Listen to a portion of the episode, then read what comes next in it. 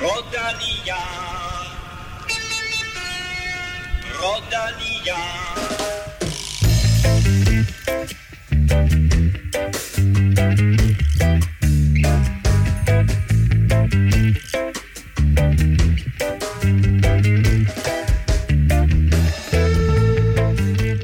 d'Italia er overstået, så nu skifter vi fokus fra de italienske landeveje til de franske, hvor forberedelserne til årets Tour de France sådan for alvor går i gang på søndag.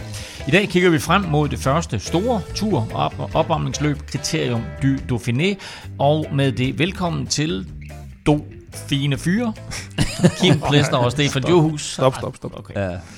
Stefan, vi får endelig Jonas Vingegaard i aktion igen.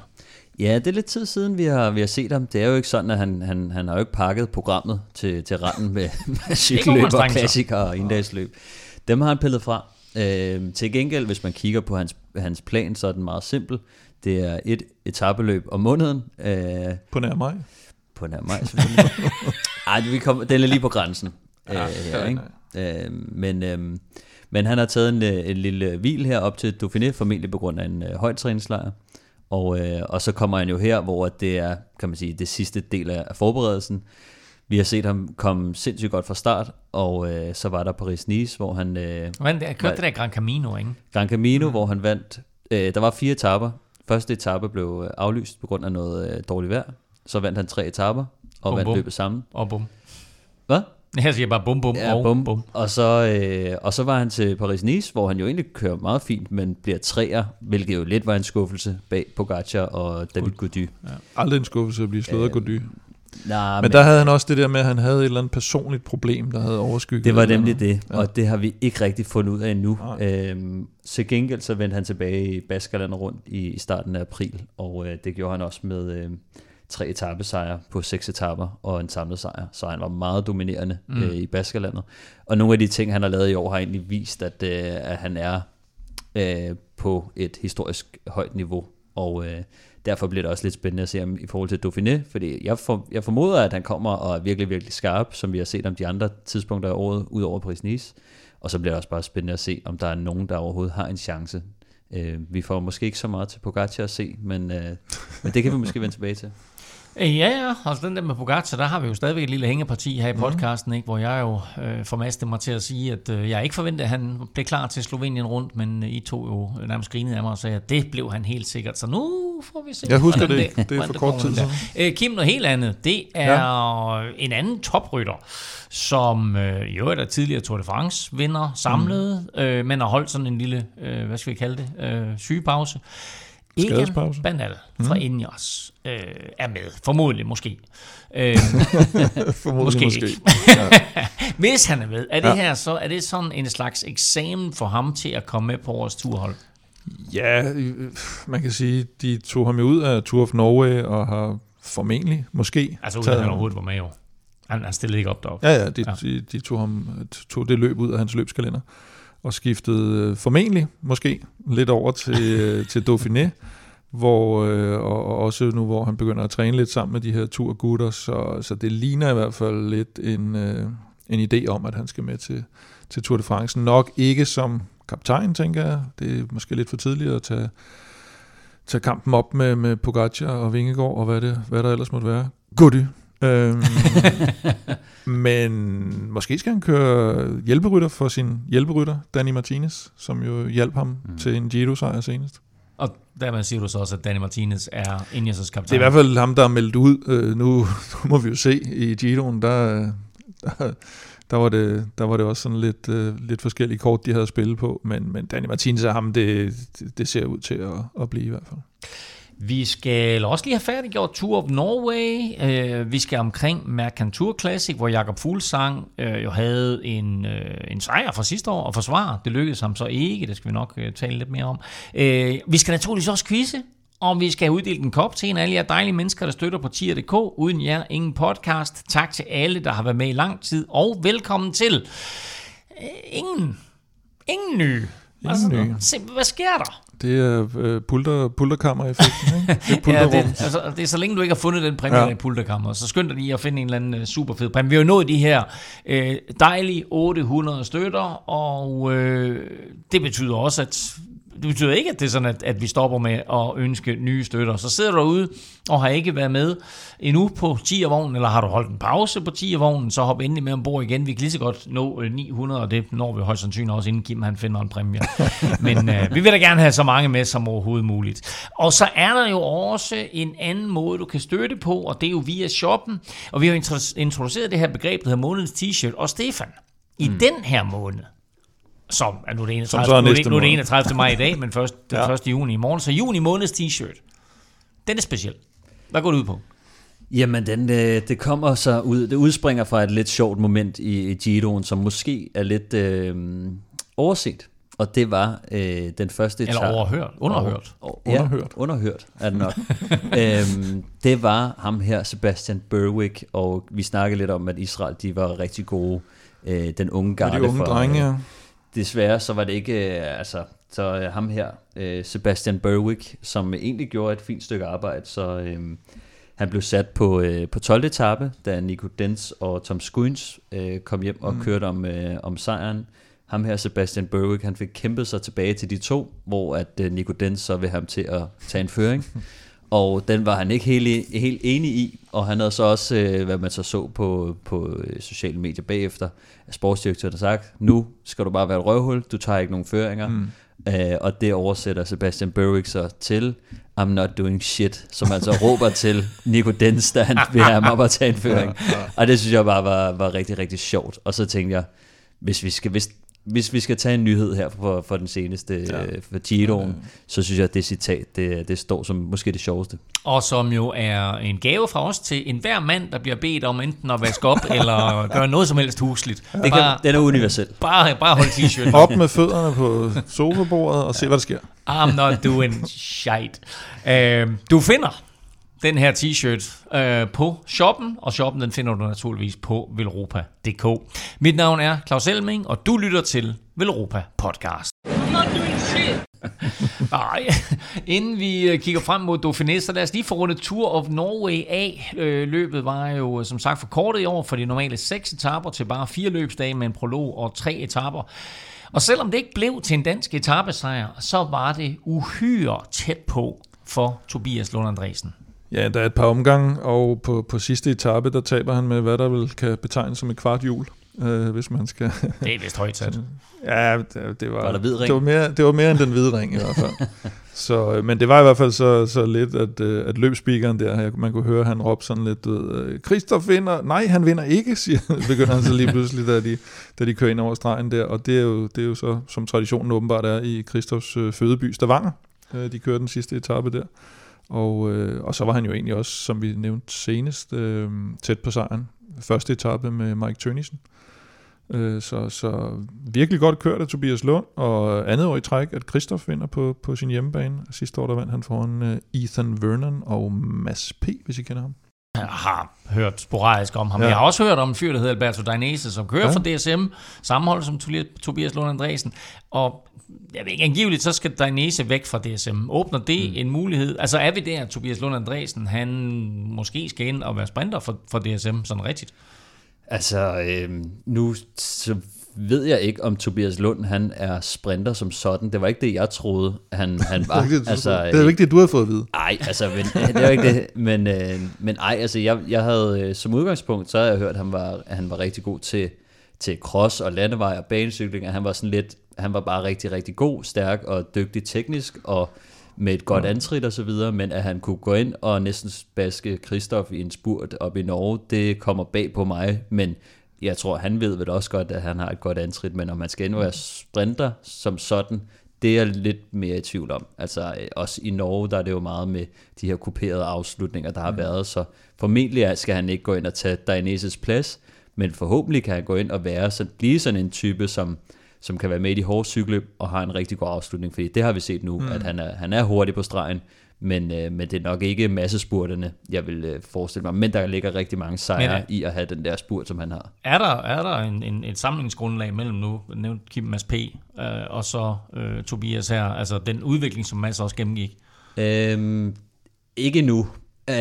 Det er måske for tidligt. Jeg tror også, det som jeg kender Mads P., så har han været meget traditionel cykelrytter. der har gjort det meget efter bogen, og han var ikke sådan en, der sprang direkte op i seniorklassen og smadrede det hele, som nogle andre har gjort.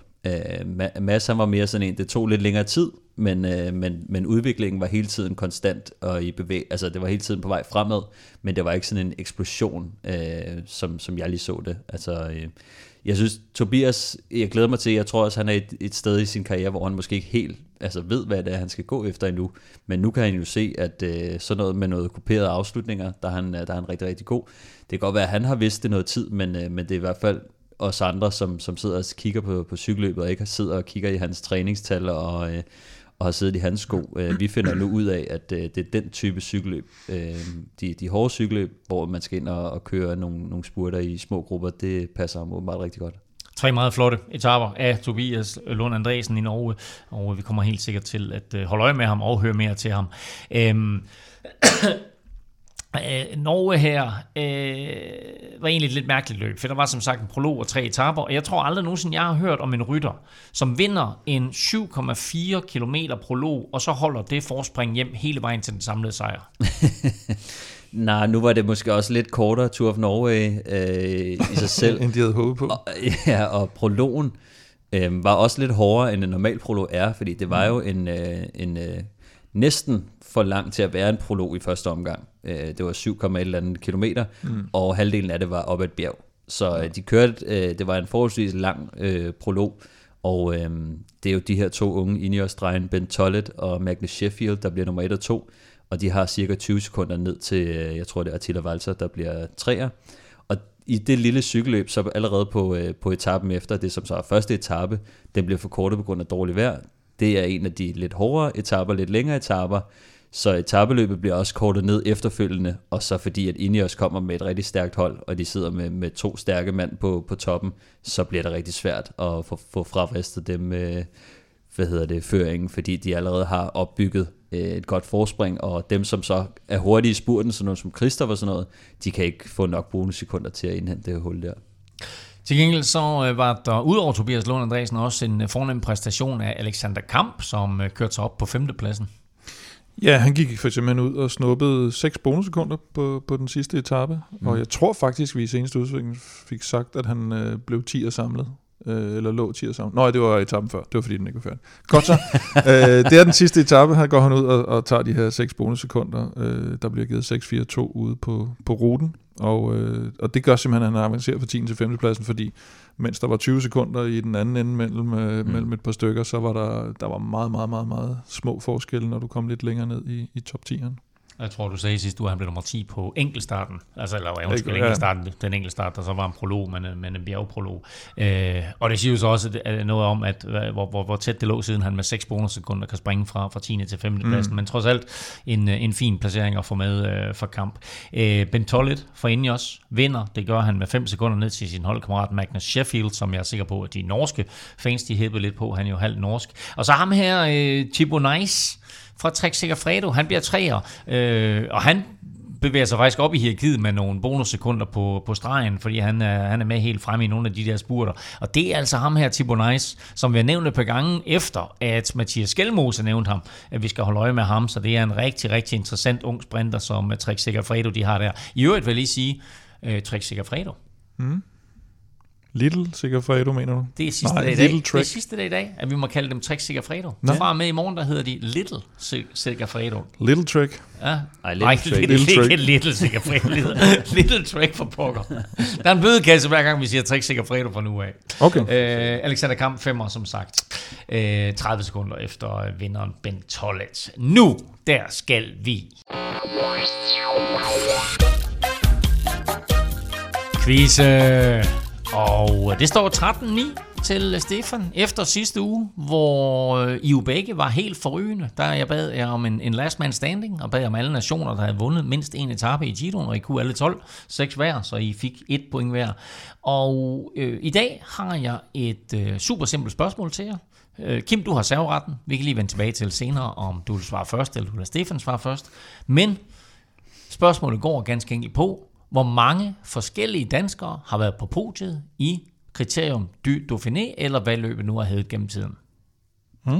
Er det sammenlagt, eller det samlede podiet? Det samlede podiet. Ikke etapevindere, top 3. Top 3 samlet. Top 3. Ja. Nå, men det kunne også være en bjergetrøje eller et eller andet jo. Der er man også på podiet jo. Ja. Men det er også top 3. Hvad? Hvis du kan. Nå, men det er jo ikke. Nå, nej, det er det jo ikke. Det er ikke bjergetrøje og så videre. Point taken. Det er det samlede klassement. 1-3. Hvor mange danskere har vi haft på podiet i al den tid, Dauphiné nu er blevet kørt som løb? Og spørgsmålet forstået? Og det er både, mens det hedder Criterium du Dauphiné og Dauphiné ligesom og hele ikke altså ja. Godt. Det er, version nummer 75 i år. Ja. Sådan. Så der er en lille jubilæum. Der er en lille ledetråd til dig. Ja. Det ved så jeg. I de 75 udgaver, du har brug for. Hvor mange gange, eller hvor mange forskellige danskere har vi haft på bordet? Er noget med, at man altid vinder turen, når man har vundet? Er spørgsmålet forstået? Jeg har forstået det, i hvert fald. Det var Kim, ham kan du altid diskutere med. Så har jeg kun én ting til jer to, og dig, der sidder og lytter med. Lad nu være med at google. Så vender vi fokus mod turopvarmningsløbet Criterium du Dauphiné. Løbet begynder på søndag, er på 8 etaper og slutter dermed altså næste søndag. Nå, så plejer løbet jo sådan at være proppet til med bjerge, men i år, Kim, der er de første etaper sådan nogenlunde humane, for at bruge et af dine udtryk, og måske mere sprintervenlige end tidligere set. Nej, jeg synes faktisk, de minder meget godt om de seneste par sæsoner med sådan lidt all-round etaper i løbet af den første uge, hvor der nok kun er en... alt efter hvordan det bliver kørt, 1-2 sprinteretapper, sådan rigtig sprinter, for ellers så er der sådan lidt, så er der lige en stigning til sidst, eller det går lidt opad i spurten til sidst. Eller Philippe-terræn. Ja, lige præcis, sådan lidt eller det. Og det er også derfor... Du er lige ved at lave den, altså. Eller Philippe-terræn, lidt eller det. Ja, lidt eller det. Ja. og det er også derfor, der ikke er... Nu er det jo den foreløbige startliste, og det vil være gennemgående for det, vi siger om rytterne. Men der er ikke tilmeldt så mange deciderede sprinter endnu. Dylan Groenewegen, Milan Mensen, ham den nye her, og Sam Bennett og Ethan Vernon er egentlig det eneste sådan... deciderede sprinter, og så har vi de her lidt mere holdbare Boasson Hagen, Ethan Hayter, Christophe Laporte, Senechal, Hugo Hofstetter, Trentin-typer. Og det skal lige siges, at når vi nævner alle de her ryttere her, så er der altså stadigvæk store huller i startlisten. Der er vist kun 2 hold indtil videre, der har meldt alle 7 ryttere til start på nuværende tidspunkt. Efter de her sådan 3 indledende etaper, så kommer 4. etape, og det er en enkeltstart på 31, lidt over 31 kilometer. Ja, og man kan sige, at Dauphiné plejer jo mange gange at sådan lidt kopiere nogle etaper, eller gøre det lidt ligesom i turen, for man kan netop kunne bruge det som en decideret opvarmningsløb. Man kan også sige, at profilen på den her enkeltstart minder faktisk en lille smule om den her eneste turenkeltstart, der er. Turenkeltstarten er dog kun 22 km mod de 31 km her. Til gengæld har den sådan lidt stejlere stigninger, men sådan selve profilformen er faktisk meget det samme. Så det kan godt blive en nogenlunde test før turen for eksempel Jonas Vingegaard. Og så har vi jo en Victor Campenarts, som gør comeback og kører sit første løb siden marts måned, hvor han var uheldig at styre. Det er faktisk af flere omgange, tror jeg. Han var virkelig uheldig lige der omkring. Vi har en Benjamin Thomas, som jo vandt enkeltstarten her i 4 dage ved Dunkirk. Philippe kan faktisk også godt brage sådan en af. Han har Remy Cavagna med, blandt andet på holdet, som også kan være en af favoritterne. Og så har vi ham her, Matteo Jorgensen, som jo... har haft en virkelig godt 2023. Udover masse spurter, så kan han stort set køre det hele, tror jeg. Og måske også tons sådan en enkelt start her, der er lidt kopieret ordentligt igennem. Ja. Så altså 3 etaper til at starte med, så den her enkelt start, så kommer 5. etape, Stefan. Heller ikke sådan rigtig skræmmende, selvom afslutningen den byder sådan på et kort, men stejl bjerg, og så en nedkørsel ned mod mål i Salon-les-Bains. Jamen det er helt korrekt. Altså der er mange af de her etaper i starten, der er lidt kuperet. Den her, den starter meget flat, og så bliver det lidt kuperet mod enden. Og så som den sidste næsten mur, vil jeg sige, de skal ind i. Det er en... lille mur. Den er knap 4 km, og så stiger den med gennemsnit på 8%, så den rimelig led stigning, hvor at jeg tror, at selvom den flader lidt ud, og det så går nedad imod mål, så tror jeg stadig, det bliver en spændende afslutning, hvor at det formentlig bliver udskilning på det her sidste bjerg, som er lidt et kort, men eksplosiv bjerg, og så sprinterne, de vil formentlig også blive sat af på den der. Og hvor jeg vil hen, altså kan poncheurs sidde med der, eller er det deciderede bjergrytter, som forsøger at smide alle de der lidt tungere rytter? Det kan de sagtens, altså sådan nogen, igen, for nu at bruge Alaphilippe som eksempel, der er den jo meget skræddersyet til ham, og det der er problemet, som Stefan siger, det er, at selvom det er sådan en lidt kortere stigning, men det er stigningsprocenten, der bliver det bøvlet for sprinterne.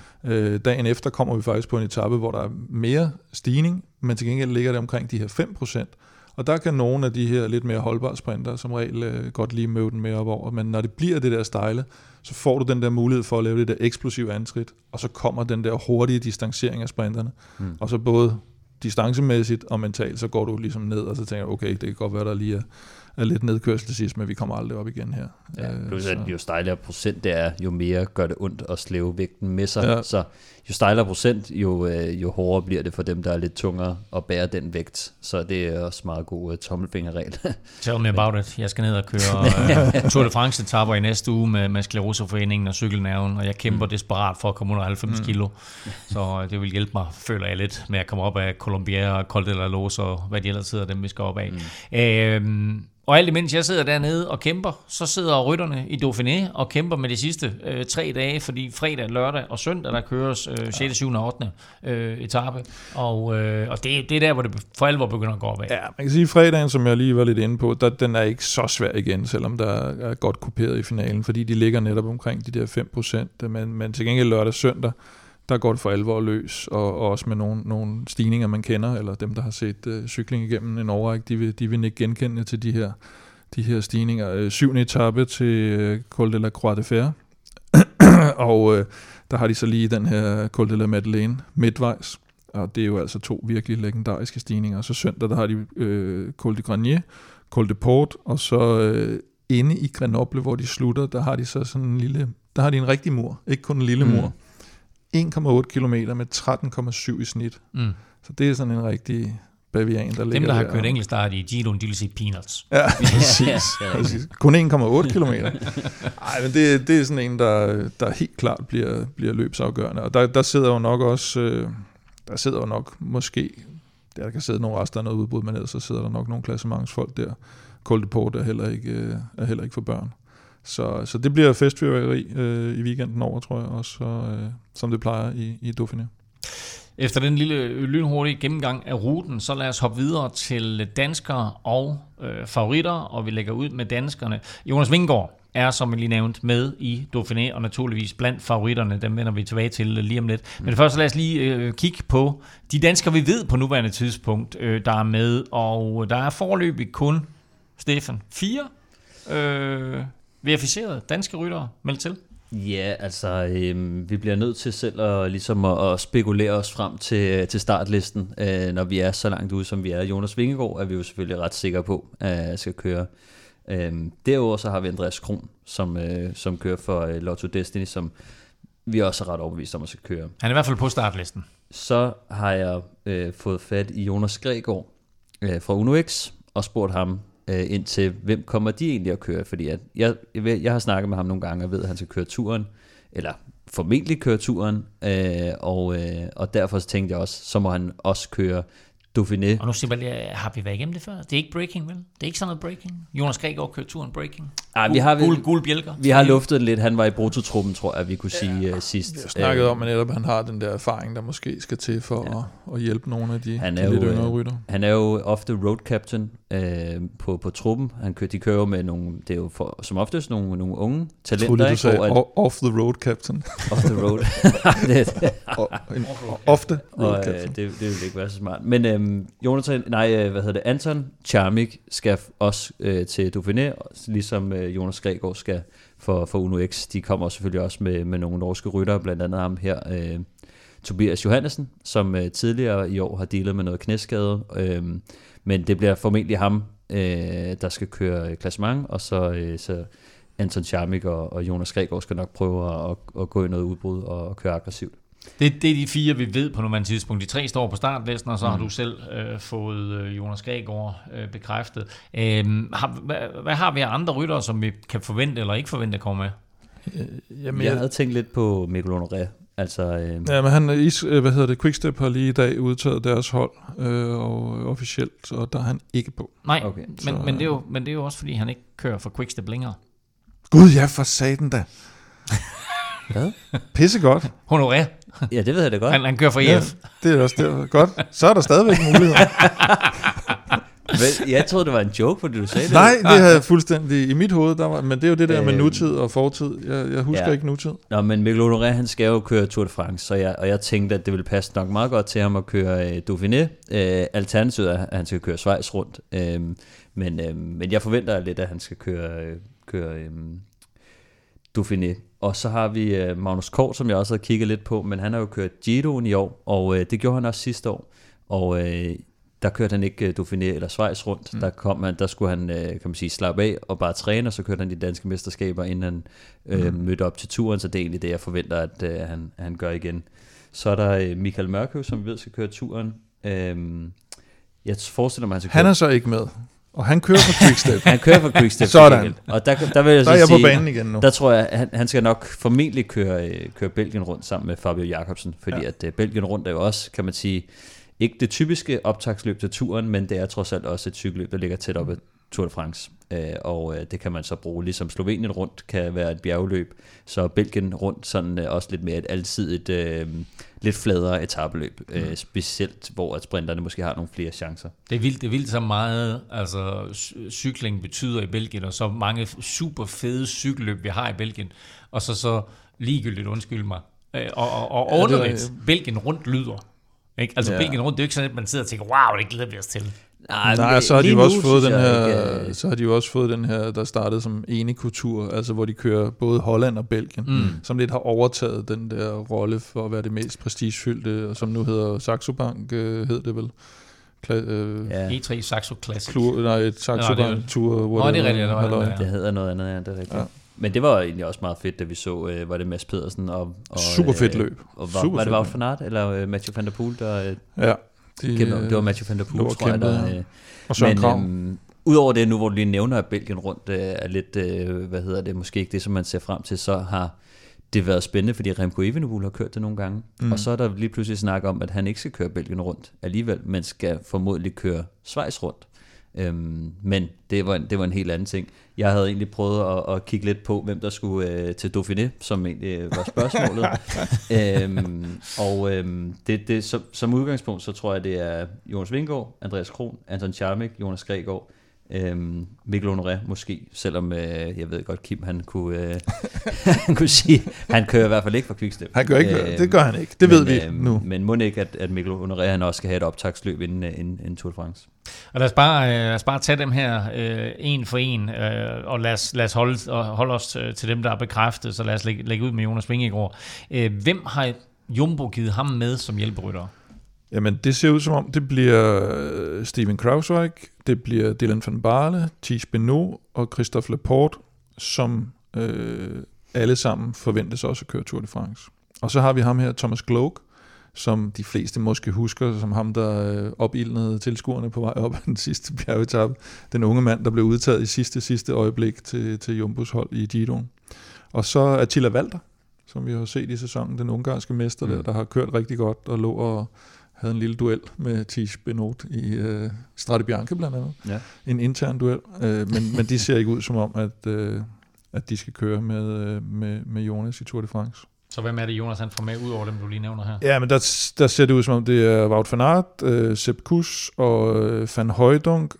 Så læste jeg i dag, at den sportslige ledelse på Jumbo sagde, det er jo svært ikke at blive fristet til at tage Primož Roglič med i Tour de France. Men vi skal også passe på, at, ligesom, at det er en hård sport, det her. Ikke? Og, men du ved... Altså til turen? Til turen. Eller til, ja. Og det... Altså, jeg synes jo også meget, at deres gevinst sidste år i forhold til at knække Pogačar kom med det her tomandshug med Roglič og Vingegaard. Hvordan havde Vingegaard klaret det uden det, ikke? Men det er sindssygt at skulle køre. Den har jeg faktisk også læst, og der er flere ting til det her med Roglič og Tour de France, fordi at han er blevet rygtet til at køre Schweiz rundt, og man kan sige, at Schweiz rundt er ligesom første step i den retning, at måske skal han køre turen. Schweiz Rundt er det de etapeløb, han ikke har vundet endnu. Så alene der, i forhold til, at han er meget tæt på at have alle de store ugelange etapeløb, så er Schweiz Rundt måske den, han mangler. Så var der et, så var han blevet spurgt omkring, om han skulle køre turen, hvor han så har sagt, jeg har ikke hørt det her, jeg har bare læst det transkriberet, hvor han så siger, no, maybe, og lidt senere, who knows, hvor han ligesom bliver presset op til det. Okay. Og efterfølgende, så er det sådan noget med, så har han sagt, nu skulle han lige hjem, han skulle lige snakke med konen, og så skulle lige ro på, hvorefter det her det to forskellige radiointerviews, hvor at Martin Seemann, som så er sportsdirektør, det er ham, jeg, træder ind efterfølgende og siger, det er ikke en del af planen, og hvad var det mere, han sagde? Og altså ville han, så snakke han om, at det har taget 4 måneder at blive klar til Giroen. Det er meget seriøs forberedelse, hvis man skal møde op i så god form. Og vi har jo selvfølgelig ikke 4 måneder fra nu af til, mellem Giroen og turen, så det ser usandsynligt ud, så han har ligesom talt ned efterfølgende. Men bare det, at Roglič selv har ikke afvist det blankt, det synes jeg er lidt interessant. Så derfor må vi se, hvis han kommer til Schweiz Rundt. Det vil være, der er så også nogle Giro-ryttere, der tager formen med for Giroen og kører Schweiz, som sådan, hvad skal man sige, nedtakt, havde han sagt i stedet for. Ja, helt rigtigt. Men der er jo heller ingen, der siger, at han skal være klassementskaptajn, men bare det, han kommer ind i mixet og kan lave ballade i forhold til konkurrenterne, kunne godt være en fordel. Hans oprindelige plan er Vueltaen, altså Giro-Vuelta i år, men det er, som de siger, det er fristende. Spændende at se, hvad der sker med Roglič i tursammenhæng, og også om han stiller op i Schweiz og er i stand til at vinde det. Det kommer vi til at tale mere om i næste uge. Skal vi lige vende Pogačar så også, nu vi er der? Eller havde du tænkt dig at tage den senere? Nå, jeg måske under favoritter, men nej. Lad os bare du må ud med det. Det er fordi, at da vi snakkede med Skelmose kort efter Pogačar, han havde sin håndskade, vi prøvede at vurdere, hvornår kommer han tilbage. Så siger Mathias Skelmose jo til os, at han tror, at Pogačar skal køre et andet løb. Han skal ikke køre Slovenien rundt, men han måske skulle køre et andet optagsløb til turen, hvor vi så tænkte, er det så Giroen, eller er det Schweiz rundt? Vi kunne ikke rigtig få et svar ud af ham. Giroen, men han kunne ligesom sige, at der var nogle rygter omkring, at Pogačar skulle køre et andet løb. Og vi ved jo nu, at han er tilbage på cyklen. Og vi ved også, at han er taget til Sierra Nevada, hvor at han er nede og træne på højtræningslejr sammen med de gutter, de holdkammerater, han har, som skal køre Schweiz Rundt og Dauphiné. Så det er også, som jeg ser det, selvfølgelig er det meget godt at blive en del af højdetræningslejret sammen med sine holdkammerater, men nu er han så også med dem, som skal køre Dauphiné og Schweiz Rundt, og umiddelbart ikke med dem, der skal køre Slovenien rundt. Det kan være en helt almindelig træningsting, men det kan også godt være, at der bliver, jeg synes, da jeg læste det, så tænker Sierra Nevada sammen med de gutter, der skal køre Schweiz Rundt og Dauphiné, og Mathias Skelmose havde antydet, at han måske skulle køre en af de to, så begyndte det at blive lidt spændende, synes jeg. Så jeg glæder mig også rigtig meget til at se, hvad der sker i Pogačars lejr. Det kan være, komme med Dauphiné. Lad mig lige ridse op her. De 4, der på nuværende tidspunkt er meldt til løbet, altså til Dauphiné for UAE, det er Marc Soler, det er Felix Großschartner, det er Matteo Trentin og Adam Yates. Og i hvert fald sidstnævnte skal være hjælper for Pogačar i Tour de France. Er vi ikke enige om det? Eller er det ikke meldt ud endnu? Hvem? Adam Yates. Jo, det tror jeg også. Så er det en indikation på, at Pogačar måske også kommer her? Der er 3 pladser tilbage. Ja, men jeg tror, det som jeg også synes, der er interessant, det er, at Pogačar ikke er hverken B eller afkræftet til Slovenien rundt. Men det er ligesom det, som man venter på nu, kommer der en udmelding i forhold til Slovenien rundt, men bare det, at han ikke har været på tale. Så er der det her ekstra med, om han overhovedet er klar. Hvor langt er han egentlig i sin genoptræning for den skade? En ting er, at du godt kan køre på en cykel uden for at køre i nogle bjerge, men hvor meget kan du hive i styret, og hvor meget er du stadigvæk mærket af det? Det ved vi jo heller ikke, og det er nok ikke noget, de har tænkt sig at gå ud og fortælle åbent om, hvor han lige ligger. Så der er meget... Og som sagt, så har vi lidt intern hængeparti her, fordi jeg sagde, at han ikke blev klar før Tour de France, og I var overbevist om begge to, at selvfølgelig noget, han er blevet klar. Men nu ser vi, om han er med i Dauphiné, eller om han er med i Schweiz, eller om han er med, overhovedet er med i noget, inden der er start i Baskerland i Tour de France. Vi fortsætter snakken om danskere, hvor vi nu både har haft Roglič og Pogačar indover, men lad os hoppe videre til Andreas Kron. Hvordan ser I hans rolle og muligheder i Dauphiné? Jeg ser dem som rimelig gode egentlig. Altså Dauphiné har jo mange af de her mellemetapper med, og jeg tror mange af de mellemetapper passer rigtig godt til Andreas Kron. Vi har set ham være virkelig, virkelig godt kørende i år, og være hurtig på aftrækkerne og have en god afslutning, så jeg glæder mig rigtig meget til at se ham. Jeg tror også, han får fuld frihed til at jagte etapper. Så jeg tror også både, altså netop ret stort vinderpotentiale på næsten alle, på nær enkeltstarten, etaperne i, hverdagene, og så til weekenden bliver det måske hårdt, men der kan han så gå ud og søge lykken måske, og komme på forkant i et udbrud, fordi han er jo heller ikke dårlig til at køre opad. Men det er klart, hvis han sidder sammen med klassementsfolkene, så vinder han ikke en af weekendetaperne. Men der kan han også få mulighed. Men der er måske den her etape, som I nævnte, med muren op ad her, og der slutter med nedkørsler og så videre. Præcis. Der er ikke så langt fra Alaphilippe til Andreas Kron faktisk i ryttertype. Mm. Uno-X har to rytter med. Den ene officielt bekræftet. Lad os tage ham først. Anton Charmig, apropos at prøve lykken. Får han lov til det? Ja, det gør han jo. Det ved vi vel nærmest med sikkerhed, at han gør. Men de har også, som Stefan nævnte, Tobias Johannesen med, og de har ham her, Torstein Træen, som faktisk bliver 10'er i Tour of the Alps. Så hvis det er, at de lige pludselig ligger til i klassementet, en af dem, så får han selvfølgelig en hjælperrolle, men Uno-X har det med og give deres rytter sådan relativt frie roller, synes jeg. Nærmest hele holdet. Vi så det også med Gregaard, da han lige pludselig blev bjergkonge og sådan noget. Ikke? Det var jo heller ikke meningen. Og så ryger han på noget eventyr der, og så er det den historie, de fortæller. Og det er lidt nemmere, når man er et lille hold måske. Ja, jeg tror også Charmig har også den rolle, at han skal ud og kan man sige, opsøge sin chance, køre morgenudbrud, hvis han kan ramme det, og hvis ikke han rammer det, så bliver han jo formentlig hjælperytter for enten Tobias Johannesen eller Torsten Træn. Jeg tror, at det er de to unge norske gutter, som de tænker klassementsmæssigt og de høje bjerge kommer til at gøre sig bedst. Så jeg tror, at de andre har fået, kan man sige, frit lejde til at sige, at der er i hvert fald en, der skal ramme et udbrud. Det kan være Charmig, det kan være Jonas Gregaard, det kan være en af de andre. Og hvis ikke de rammer det, så falder de formentlig ind i en hjælperrolle.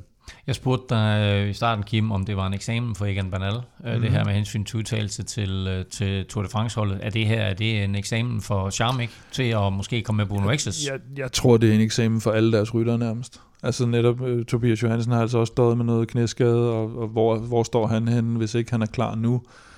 Kan det så svare sig at satse på det? De har en Alexander Kristoff, som jo stadig godt kan vinde etapper på turniveau måske. Det kunne være sjovt, hvis ham og Cavendish skulle ligge og dyste om en etappesejr, de gamle gutter der. Så på det hold, der tror jeg, der bliver holdt ting åbne indtil ret sent, og det bliver formen, der bliver meget afgørende. Sidste mand, som vi har fået bekræftet, det er Jonas Gregaard Aarse fra Uno-X. Hvad er hans rolle og muligheder i løbet her? Jamen lidt det samme. Altså, jeg tror, når jeg har snakket med ham, så føler han sig rigtig godt kørende og har været på højdetræningslejr selvfølgelig. Så kommer han ned og kører Dauphiné, og så er det tilbage på højdetræningslejr, og så forhåbentlig skal han køre turen. Så jeg tror, han kommer ned som, kan man sige, den lidt ældre type, skal være road captain, men er også meget fast besluttet på at gå efter sin egen chance.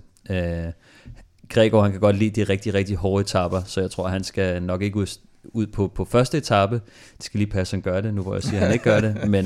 Men som jeg kender Gregor, så er en meget slidstærk, udholden type, som bliver bedre, når løbet har været rigtig hårdt, eller der er et dårligt vejr, eller et eller andet, så plejer han at være rigtig god til. Den klassiske danske cykelrytter. Jamen, det er lidt sådan en rigtig, rigtig stabil cykelrytter, som bare bliver bedre, jo værre betingelserne er. Vi taler mere om Giroen lige om lidt, men først der skal vi have fundet en vinder af en Villeuropa Cup. Mens Kim han roder rundt i pulterkammet efter en fed præmie til en af alle jer 800, der støtter, så trækker vi lige første omgang løjet om en Villeuropa Cup, som vi jo gør nærmest hver uge. Og vil du deltage i de her lodtrækninger, så skal du altså ind og støtte os på tier.dk. Beløbet er valgfrit, og du støtter hver gang vi udgiver en ny podcast, og når du så støtter jer, så deltager du altså automatisk i lodtrækningen. Stefan, vi skal have fundet dagens vinder. Ja, og dagens vinder, jeg tror aldrig, jeg har set navnet før. Nej. Det er et meget sjovt navn. Snowman Sam. Sådan. Ja. Sam the Snowman. Snowman, og faktisk også en af dem, der har været med helt fra starten. Så det, dem har der været et par stykker af, og jeg synes også, det er lidt velfortjent, når og dem, der har været med ikke han ikke er smeltet undervejs. Der har trods alt været et par sommer. Og meget varmt sidste sommer, vil jeg sige. Jamen hey, Snowman, mega fedt, at du støtter, og kæmpe stort tillykke med din nye kop. Husk, at vi får alle vores lodtrækninger og gør det på den måde, at for hver femmer, du donerer, der får du et lod i puljen, så jo større beløb, jo flere lodder, og dermed så større chance for at vinde. Du finder link både på velropa.dk og på tier.dk. Mange tak for støtten til alle hele året, og tillykke til Sam the Snowman. Vi forventer at se et hav af billeder på de sociale medier af dig og din nye kop. Og lad os så hoppe videre og tage et kig på de favoritter i løbet, som ikke har dansk pas. Og vi skal selvfølgelig lige pointere igen, at det her jo er... Vi laver podcasten her i dag onsdag, og at den endelige startliste ikke er 100% på plads endnu. Men Kim, med far for, at det kommer til at tage rigtig lang tid, det her. Hvem er de store favoritter i klassementet? Altså bare de største. Men det er jo bange for at sige, ja. Ej, jeg vil sige, Richard Carapaz, han er jo i hvert fald en af de store kører på et EF-hold, der har haft tur i den i år.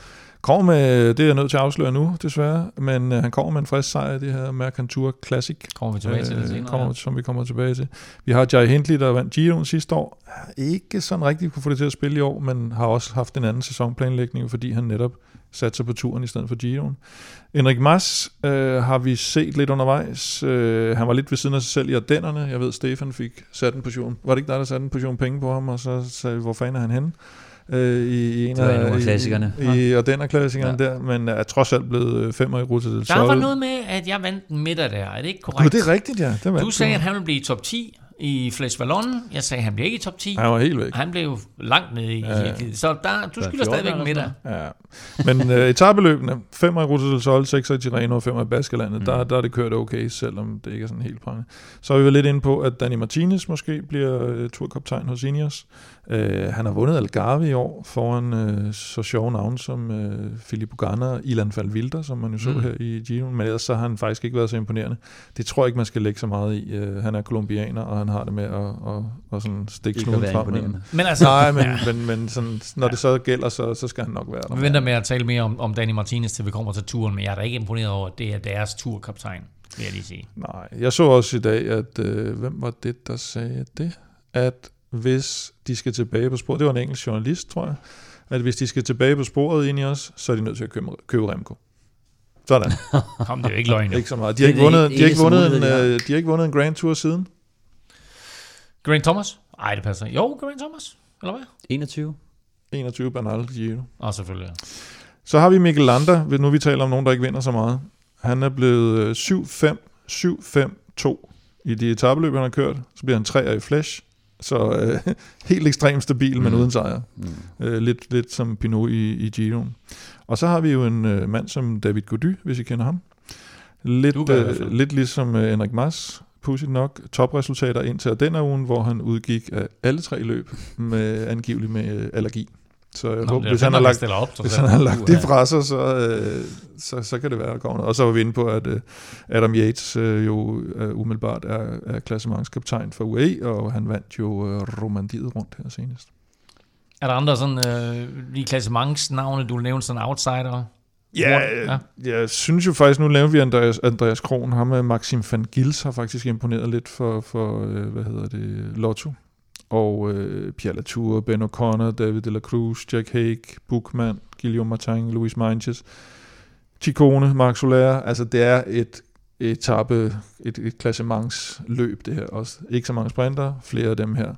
Og så, hvis vi skal holde øje med nogle unge navne, så er vi inde på Matteo Jorgensen. Han er kun 23 og har haft et helt fantastisk forår. Og Lenny Martinez har jeg nævnt nogle gange. 19 år gammel. Carlos Rodriguez. Hvis der skulle opstå en alternativ mulighed til en Danny Martinez-kaptajn som Tour de France klassement. Ja. Han er altså god. Han er virkelig god. Om han får lov til det, eller om han skal køre røven ud af bukserne for Danny Martinez eller andre, det ved jeg ikke. Og så har vi ham her, Max Poole fra DSM. Virkelig også imponeret. Og så Egan Bernal. Ikke at det er en ung en, men nok en, vi skal holde lidt øje med. Se, hvordan det går. Og hvem ser stærkest ud på papiret?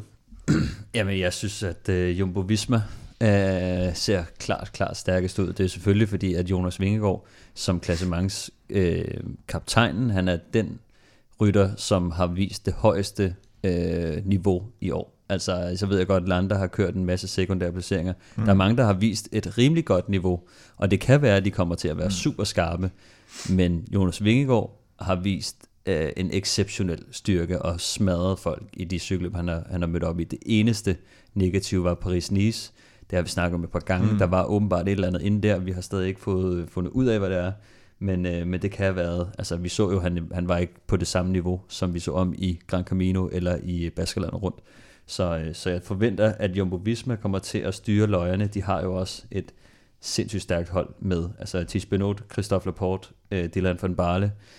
Når de kommer op i lidt af det højere bjerge, så er det Krauswijk og Attila Valter, som formentlig vil være dem, som kan køre ham op til de sidste par kilometer, hvor at, han formentlig kan gøre det forbi. Så jeg tror, at Jumbo Visma er dem, som kommer til at styre løjerne tidligt. Hvis de skulle blive udfordret af nogen, så tror jeg, at det vil være i starten i hvert fald måske lidt en, hvis Alaphilippe han kommer i topniveau. Jeg tror, at Quick-Step, de er sultne efter noget etaperesultater og kommer til at skyde. De har mange all-round-rytter med, ikke? Mauri van Sevenant og hvad hedder det, Bargioli og de her typer, og selvfølgelig Alaphilippe. Ja. Det er klart, at det er hverdagsrytterne, havde jeg sagt, til mandag til fredag, ikke? Jo, netop. Altså, men det, jeg tror også, det er ikke det samlede klassement, vi taler om her. Men altså, hvis der skal være nogen, der udfordrer Jumbo Visma i forhold til det samlede klassement, så kan jeg se, der er selvfølgelig mange Ineos af dem, som jeg tænker kommer med de største navne. Inden du går videre til Ineos, må jeg bare lige stille et hurtigt spørgsmål omkring Julian Alaphilippe. Er vi ikke lidt derude også, at han skal snart til at vise et eller andet? Jo, altså, jeg tog ham heller ikke rigtig med i nogen af mine favorit. Han er ikke rigtig med i nogen af stederne, fordi han lå jo trods alt til at vinde Tour de France på et tidspunkt, skal vi heller ikke glemme, hvor han havde den gule trøje, og så kom der jordskred, og jeg ved ikke hvad, og det hele blev meget mærkeligt. Så han har jo været deroppe, hvor han har kørt de her klassementer, men der har været for langt mellem snapsene på det seneste, og han har haft mange skadesproblemer. Så han er sådan en, hvor man begynder, eller da jeg sad og lavede det her, og kiggede lidt på de her rytter, så tænkte jeg sådan, Alaphilippe, ja, han er der godt nok, men jeg tager ham heller ikke rigtig med. Sådan. Jeg skal lige se det. Jeg skal lige se ham tilbage igen, før vi regner ham deroppe. For han var jo helt op på niveau med Van der Poel, Van Aert og sådan noget på et tidspunkt. Det er han altså slet ikke mere. Vi skal også lige huske at sige i forhold til Alaphilippe, at han havde det her voldsomt styrt i Liège-Bastogne sidste år, hvor at han var meget præget af det her styrt. Nu har han haft en off-season og har startet med at køre cykelløb. Han vandt det her, var det Drum Classic, eller var det Faunadej i starten af året? Det var Faunadej Classic, hvor jeg tænkte, okay, nu er han der. Og så faldt han igennem lige bagefter i Drum Classic og Strade Bianche, hvor han så ikke bliver noget og går faktisk kold, når favoritgruppen kører. Så han har jo fået kritik fra løbschefen, ikke mærkeligt, at Patrick Lefebvre har været ude at sige, at når han får den løn, som han får, så forventer de også mere for pengene. Og det har der, kan man sige, i hvert fald nogle medier har prøvet at køre den lidt op i en spids, men Alaphilippe har sagt, at det var han lidt ligeglad med, og han gjorde bare sit arbejde, og han var sikker på, at, kan man sige, niveauet nok skulle komme. Så. Men jeg tror også, det bliver spændende. De har jo, kan man sige, kontrakt også næste år. Han har kontrakt med Quick-Step næste år, men på et eller andet tidspunkt, så skal han vel nok finde det niveau tilbage. Det er jo ikke mere end, kan man sige, et år siden. Det er et par år siden, han blev verdensmester. det er et par år siden, men altså, jeg vil sige, hvornår han sidst vundet et stort cykelløb, det var vel... hvad var det? Det er ved at være 2 år siden snart, faktisk.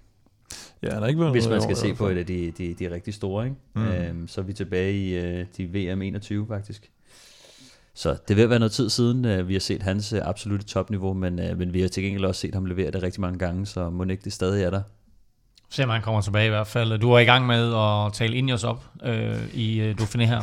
Ja, en lille smule. Altså, jeg tror bare, at... Danny Martinez er jo måske en af dem, som, jeg ved også, Kim har været der førhen, i hvert fald en som blev snakket meget op, som måske lige her, kan man sige, på de seneste par etapeløb har han skuffet. Men det er sådan en rytter, der har været i toppen, der har været meget snak om det. Han har set så voldsomt gå ud til tider, at man har troet, nu kommer han. Og så gjorde han det ikke sidste år, men får nu så igen chancen. Carlos Rodriguez synes jeg også er spændende. Vi ved, at han formentlig også skal top til Vueltaen, så han er nok hjælper. Men at have Egan Bernal, Carlos Rodriguez med som hjælper, og hvis Daniel Martinez han er i topform, så tror jeg også, det bliver spændende. De har i hvert fald en trup, der godt kan gå ind og køre bjerge, og vi så jo også her til Giroen, hvordan de kan få niveauet frem hos deres ryttere, specielt i bjergene. Så det er nok dem, som jeg vil være mest nervøs for i forhold til Jumbo Visma. Og hvad med, nu ved vi selvfølgelig ikke, hvad status er på Pogačar helt nu, men UAE kommer med et stærkt hold, og Bora har selvfølgelig Hindley med, og så videre. Ja, men altså, Bookman også, ikke? Bookman er også sådan en, hvor man også tænker sådan, så blev han ikke 4 i turen der, hvor man tænkte, nu er han måske ham, vi skal til at holde øje med, og så blev det ikke rigtigt til mere, ikke? Lidt a la Vilko Kelderman, som så røg tilbage igen. Og så synes jeg igen, altså Max Poole har vi nævnt, Oscar Ornley også for DSM, de her unge rytter. Specielt Max Poole, altså hvad kan han drive det til? Fordi han er sådan en, hvor man tænker, nu kommer han også op i et for højt selskab, ikke? Og så overrasker han bare alligevel og laver store resultater i noget konkurrence, som man siger, altså bliver 4 i Romandiet rundt, ikke? Som 20-årig. Ja. Det er helt okay. Det var lige vores introduktion til Criterium du Dauphiné, og igen i og med, at vi optager onsdag her, så har vi altså ikke 100% styr på startlisten endnu. Der kan både komme flere danskere, der kan komme flere klassementsfavoritter, og så kan også flere sprintere med, inden første etape køres på søndag. Og Criterium du Dauphiné er altså så stort løb, så du kan se løbet her på op til flere tv-kanaler og streamingtjenester. Jakob Fuglsang er ikke med i Dauphiné, men han var til gengæld på cyklen i tirsdags, hvor han skulle forsvare sin sejr fra 2022 i MercanTour Classic, eller MercanTour Classic Alp Maritim, som det rent faktisk hedder. Det lykkedes ikke. Løbet blev til gengæld vundet af, som du løfter sløret for det tidligere, Kim Richard Carapaz. Og Kim, det er jo et forholdsvis nyt løb, det her. Kun 4 år gammelt. Ja, det var planlagt til at skulle starte for 4 år siden, og så blev det aflyst på grund af corona i 2020, og så har der været kørt her i 21, 22 og 23, og Guillaume Martin vandt så det, der blev premiereudgaven i 21 af Fuglsang sidste år, og så Carapaz i år. Så trods alt det, altså forholdsvis kendte navne som... Ja, som og så kan man sige det der med, nu nævnte du både det MercanTour Classic og Alp Maritim, men der er også det her Alp Maritim etapeløb i starten af året. Jeg tror, det er derfor, det nu mest bliver omkaldt som det her MercanTour. Fordi det netop er et endagsløb. Nej, men også fordi, at der er 2 løb med samme navn ellers. Og det andet er et etapeløb, men det her det er kun et endagsløb. Og så er det ganske kort faktisk, kun 169 kilometer. Så Stefan, jeg tænker da, det er da sådan lidt omgang træning. Ja, det er i hvert fald en god gang bjergetræning, og meget klart, hvordan det her løb det skal gå, ikke? Og det så vi også, at EF de faktisk tog styring over løbet og satte Richard Carapaz op til at køre alene til sidst. De havde jo et okay stærkt bjerghold til start, især ham her, Diego Camargo og Marc Padun, som vi også så har haft et voldsomt højt niveau i bjergene.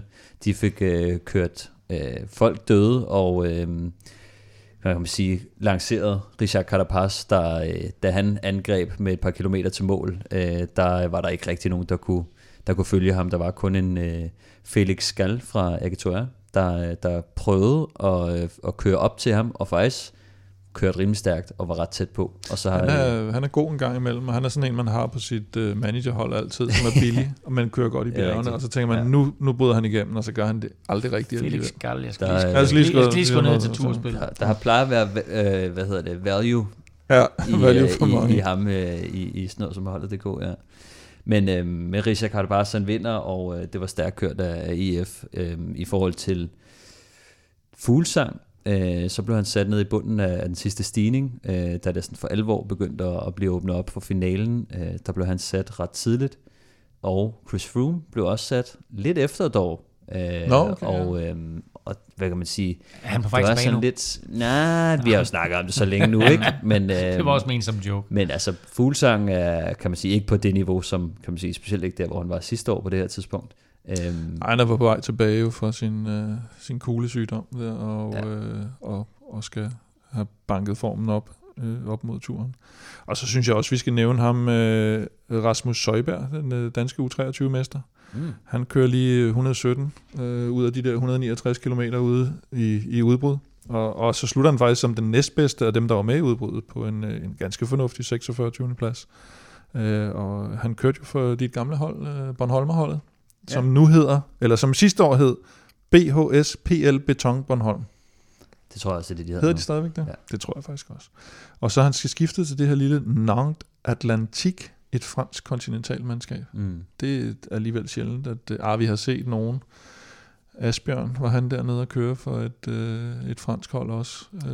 Conti-hold. Der er nogle gange, der ryger nogen dernede. Ikke? Men det var vist et pro-team.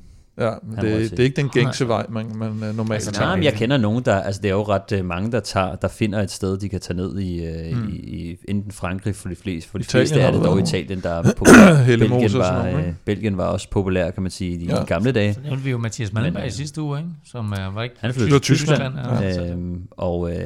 Så der er nogle stykker, jeg synes også, det er spændende med ham her, Rasmus Søjberg, der har været... vist rigtig højt niveau, og så tager jo til udlandet for at få, kan man sige, flere cykeløb med, på kalenderen, hvor at man kan få chance for at vise sig internationalt. Og det er jo også nemmere, hvis man viser sig for næsen af de cykelhold. Så i de franske, der er flere franske cykelhold, end der er danske cykelhold, selvfølgelig, i hvert fald på højt niveau, og de kigger meget på de franske løb, og der er rigtig mange franske løb, så hvis man kan lide det kuperede terræn, og kan man sige, så er det et godt sted at være, hvis man gerne vil være professionel. De har jo sådan en hel løbsserie, kan man sige, af alle de franske løb, som så i sæsonafslutningen får kåret en vinder af hvem, der har kørt bedst i de løb der. Og hvis vi taler unge talenter, så synes jeg også lige, vi skal huske ham tredjepladsen, Lennart van Eetfeldt for Lotto Destiny. Fra Belgien også. Fra Belgien. 21 år gammel. Og han vandt den her Alpe Isère Tour foran Oscar Ohnli, som vi har talt om for DSM. Han bliver 15 i Catalonien rundt og fik 2 top 3 placeringer i den her løbserie på Mallorca i starten af året. Ham tror jeg nok også, vi skal lige holde af. Lennart van Eetfeldt. Sådan. Han har også kørt for Lottos, kan man sige, U23, eller ungdomshold, kørt nogle rigtig store resultater ind for dem, så han er kommet op på, kan man sige, professionelt niveau fra i år, og vi må sige, altså med det niveau, han har, det er virkelig stort. Han er kan man sige, en rytter til det kuperede. De har nogle lidt spændende navne. Og mange belgier frem i øjeblikket. Arno Deli er også kommet tilbage fra sin skadespause. Tilbage fra skade, de kommer altså med nogle stykker der. Det kan være, de overhaler og han skal køre Vueltaen, ham her. Lennart van Eetfeldt. Det er en god mulighed. Men for lige at runde af her. MercanTour Classic, den 3. udgave, bliver altså vundet af den olympiske mester Richard Carapaz, og det gør han foran østrigske Felix Gall, og så altså det her belgiske talent Lennart van Eetfeldt på 3. pladsen. Fuglsang sluttede som bedste dansker på en 19. plads, 5,5 minut efter Carapaz. Nu skal vi til gengæld have fundet dagens bedste dansker. For nu skal vi have et par svar i quizzerne og se, om der er nogen af jer, der er dygtige, skråstreg der er heldige nok til at ramme plet. Spørgsmålet var jo ganske simpelt. Hvor mange forskellige danskere har været på podiet i det samlede klassement i Criterium du Dauphiné, eller hvad løbet nu har heddet i sin 75-årige historie? Kim, du har serveretten. Vil du svare først, eller vil du lade Stefan svare først? Så det er antallet af danskere? Præcis. Og det er på podiet der, og det er... Ja. Jeg tror ikke, det er så mange. Jeg har lidt på fornemmelsen. Jeg ved, Fuglsang har været på podiet. Jeg tror også, at Jonas Vingegaard har, men jeg kan ikke huske så kort tid tilbage. Så jeg siger 2. Det var ikke mange. Nej, det er ikke mange. Det var meget lidt. Stefan? Jamen, jeg tænker også, at både Fuglsang og Vingegaard har været på podiet. Det tror jeg. Men jeg kunne godt forestille mig, at der også har været en anden. Hvad skulle det være? Det kan jeg jo ikke sige til dig endnu. Endnu? Jeg har jo svaret. Jamen, jeg siger 3 så. Okay. Jeg kan ikke lige huske det. Men at der var noget. Jeg synes, der var noget. Ja. Det kan vi høre Quizmaster om. Godt, der er en af jer, der har ret. Jeg bliver også nødt til at sige. Der er en af jer, der har ret. Det står i øjeblikket 13-9 til Stefan. Og 3 gange har vi haft en dansker på podiet i Criterium du Dauphiné. Men Fuglsang har været 2 gange. Men Fuglsang har været der 2. Mm. Så der er kun 2 forskellige. Fuglsang vandt i 17 og 19, og Jonas Vingegaard blev 2 år sidste år. Og tabte til. Det kunne jeg ikke huske, men det tænker jeg nok, han havde. Han tabte til Roglič. Men jeg kan ikke huske, noget der er tæt på. Roglič vinder sidste år foran Vingegaard, og så faktisk med vores uheldige held, Ben O'Connor på 3. plads. Jeg havde virkelig troet, at der havde været et eller andet Bjarne Riis, eller et eller andet, der havde været på podiet engang. Nej, jeg synes ikke, jeg kunne finde, hvornår det skulle have været. Hvad kørte de? Kørte de bare Schweiz Rundt, eller kørte de noget andet eller noget dengang? Ja, det skulle godt spørges. Riis kørte jo Schweiz Rundt i hvert fald, fordi han det var hans sidste løb, tror jeg, hvor han jo faldt og brækkede sin håndled og fik 10 millioner i forsikringserstatning på vej hjem fra den sidste etape, tror jeg.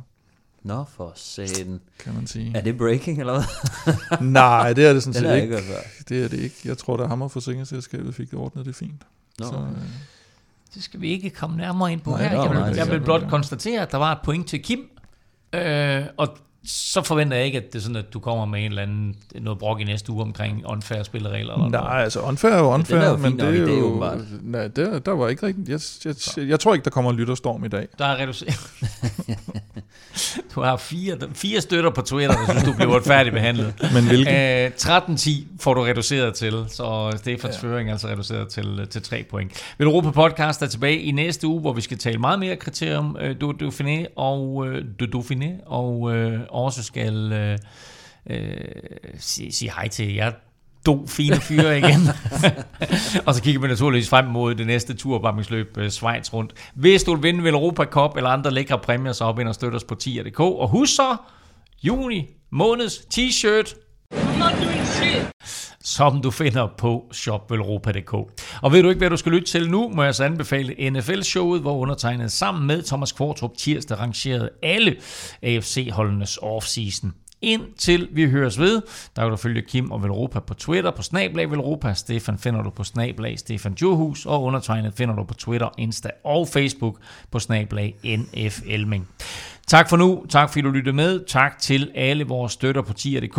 Uden jer, ingen Velropa podcast. Au revoir.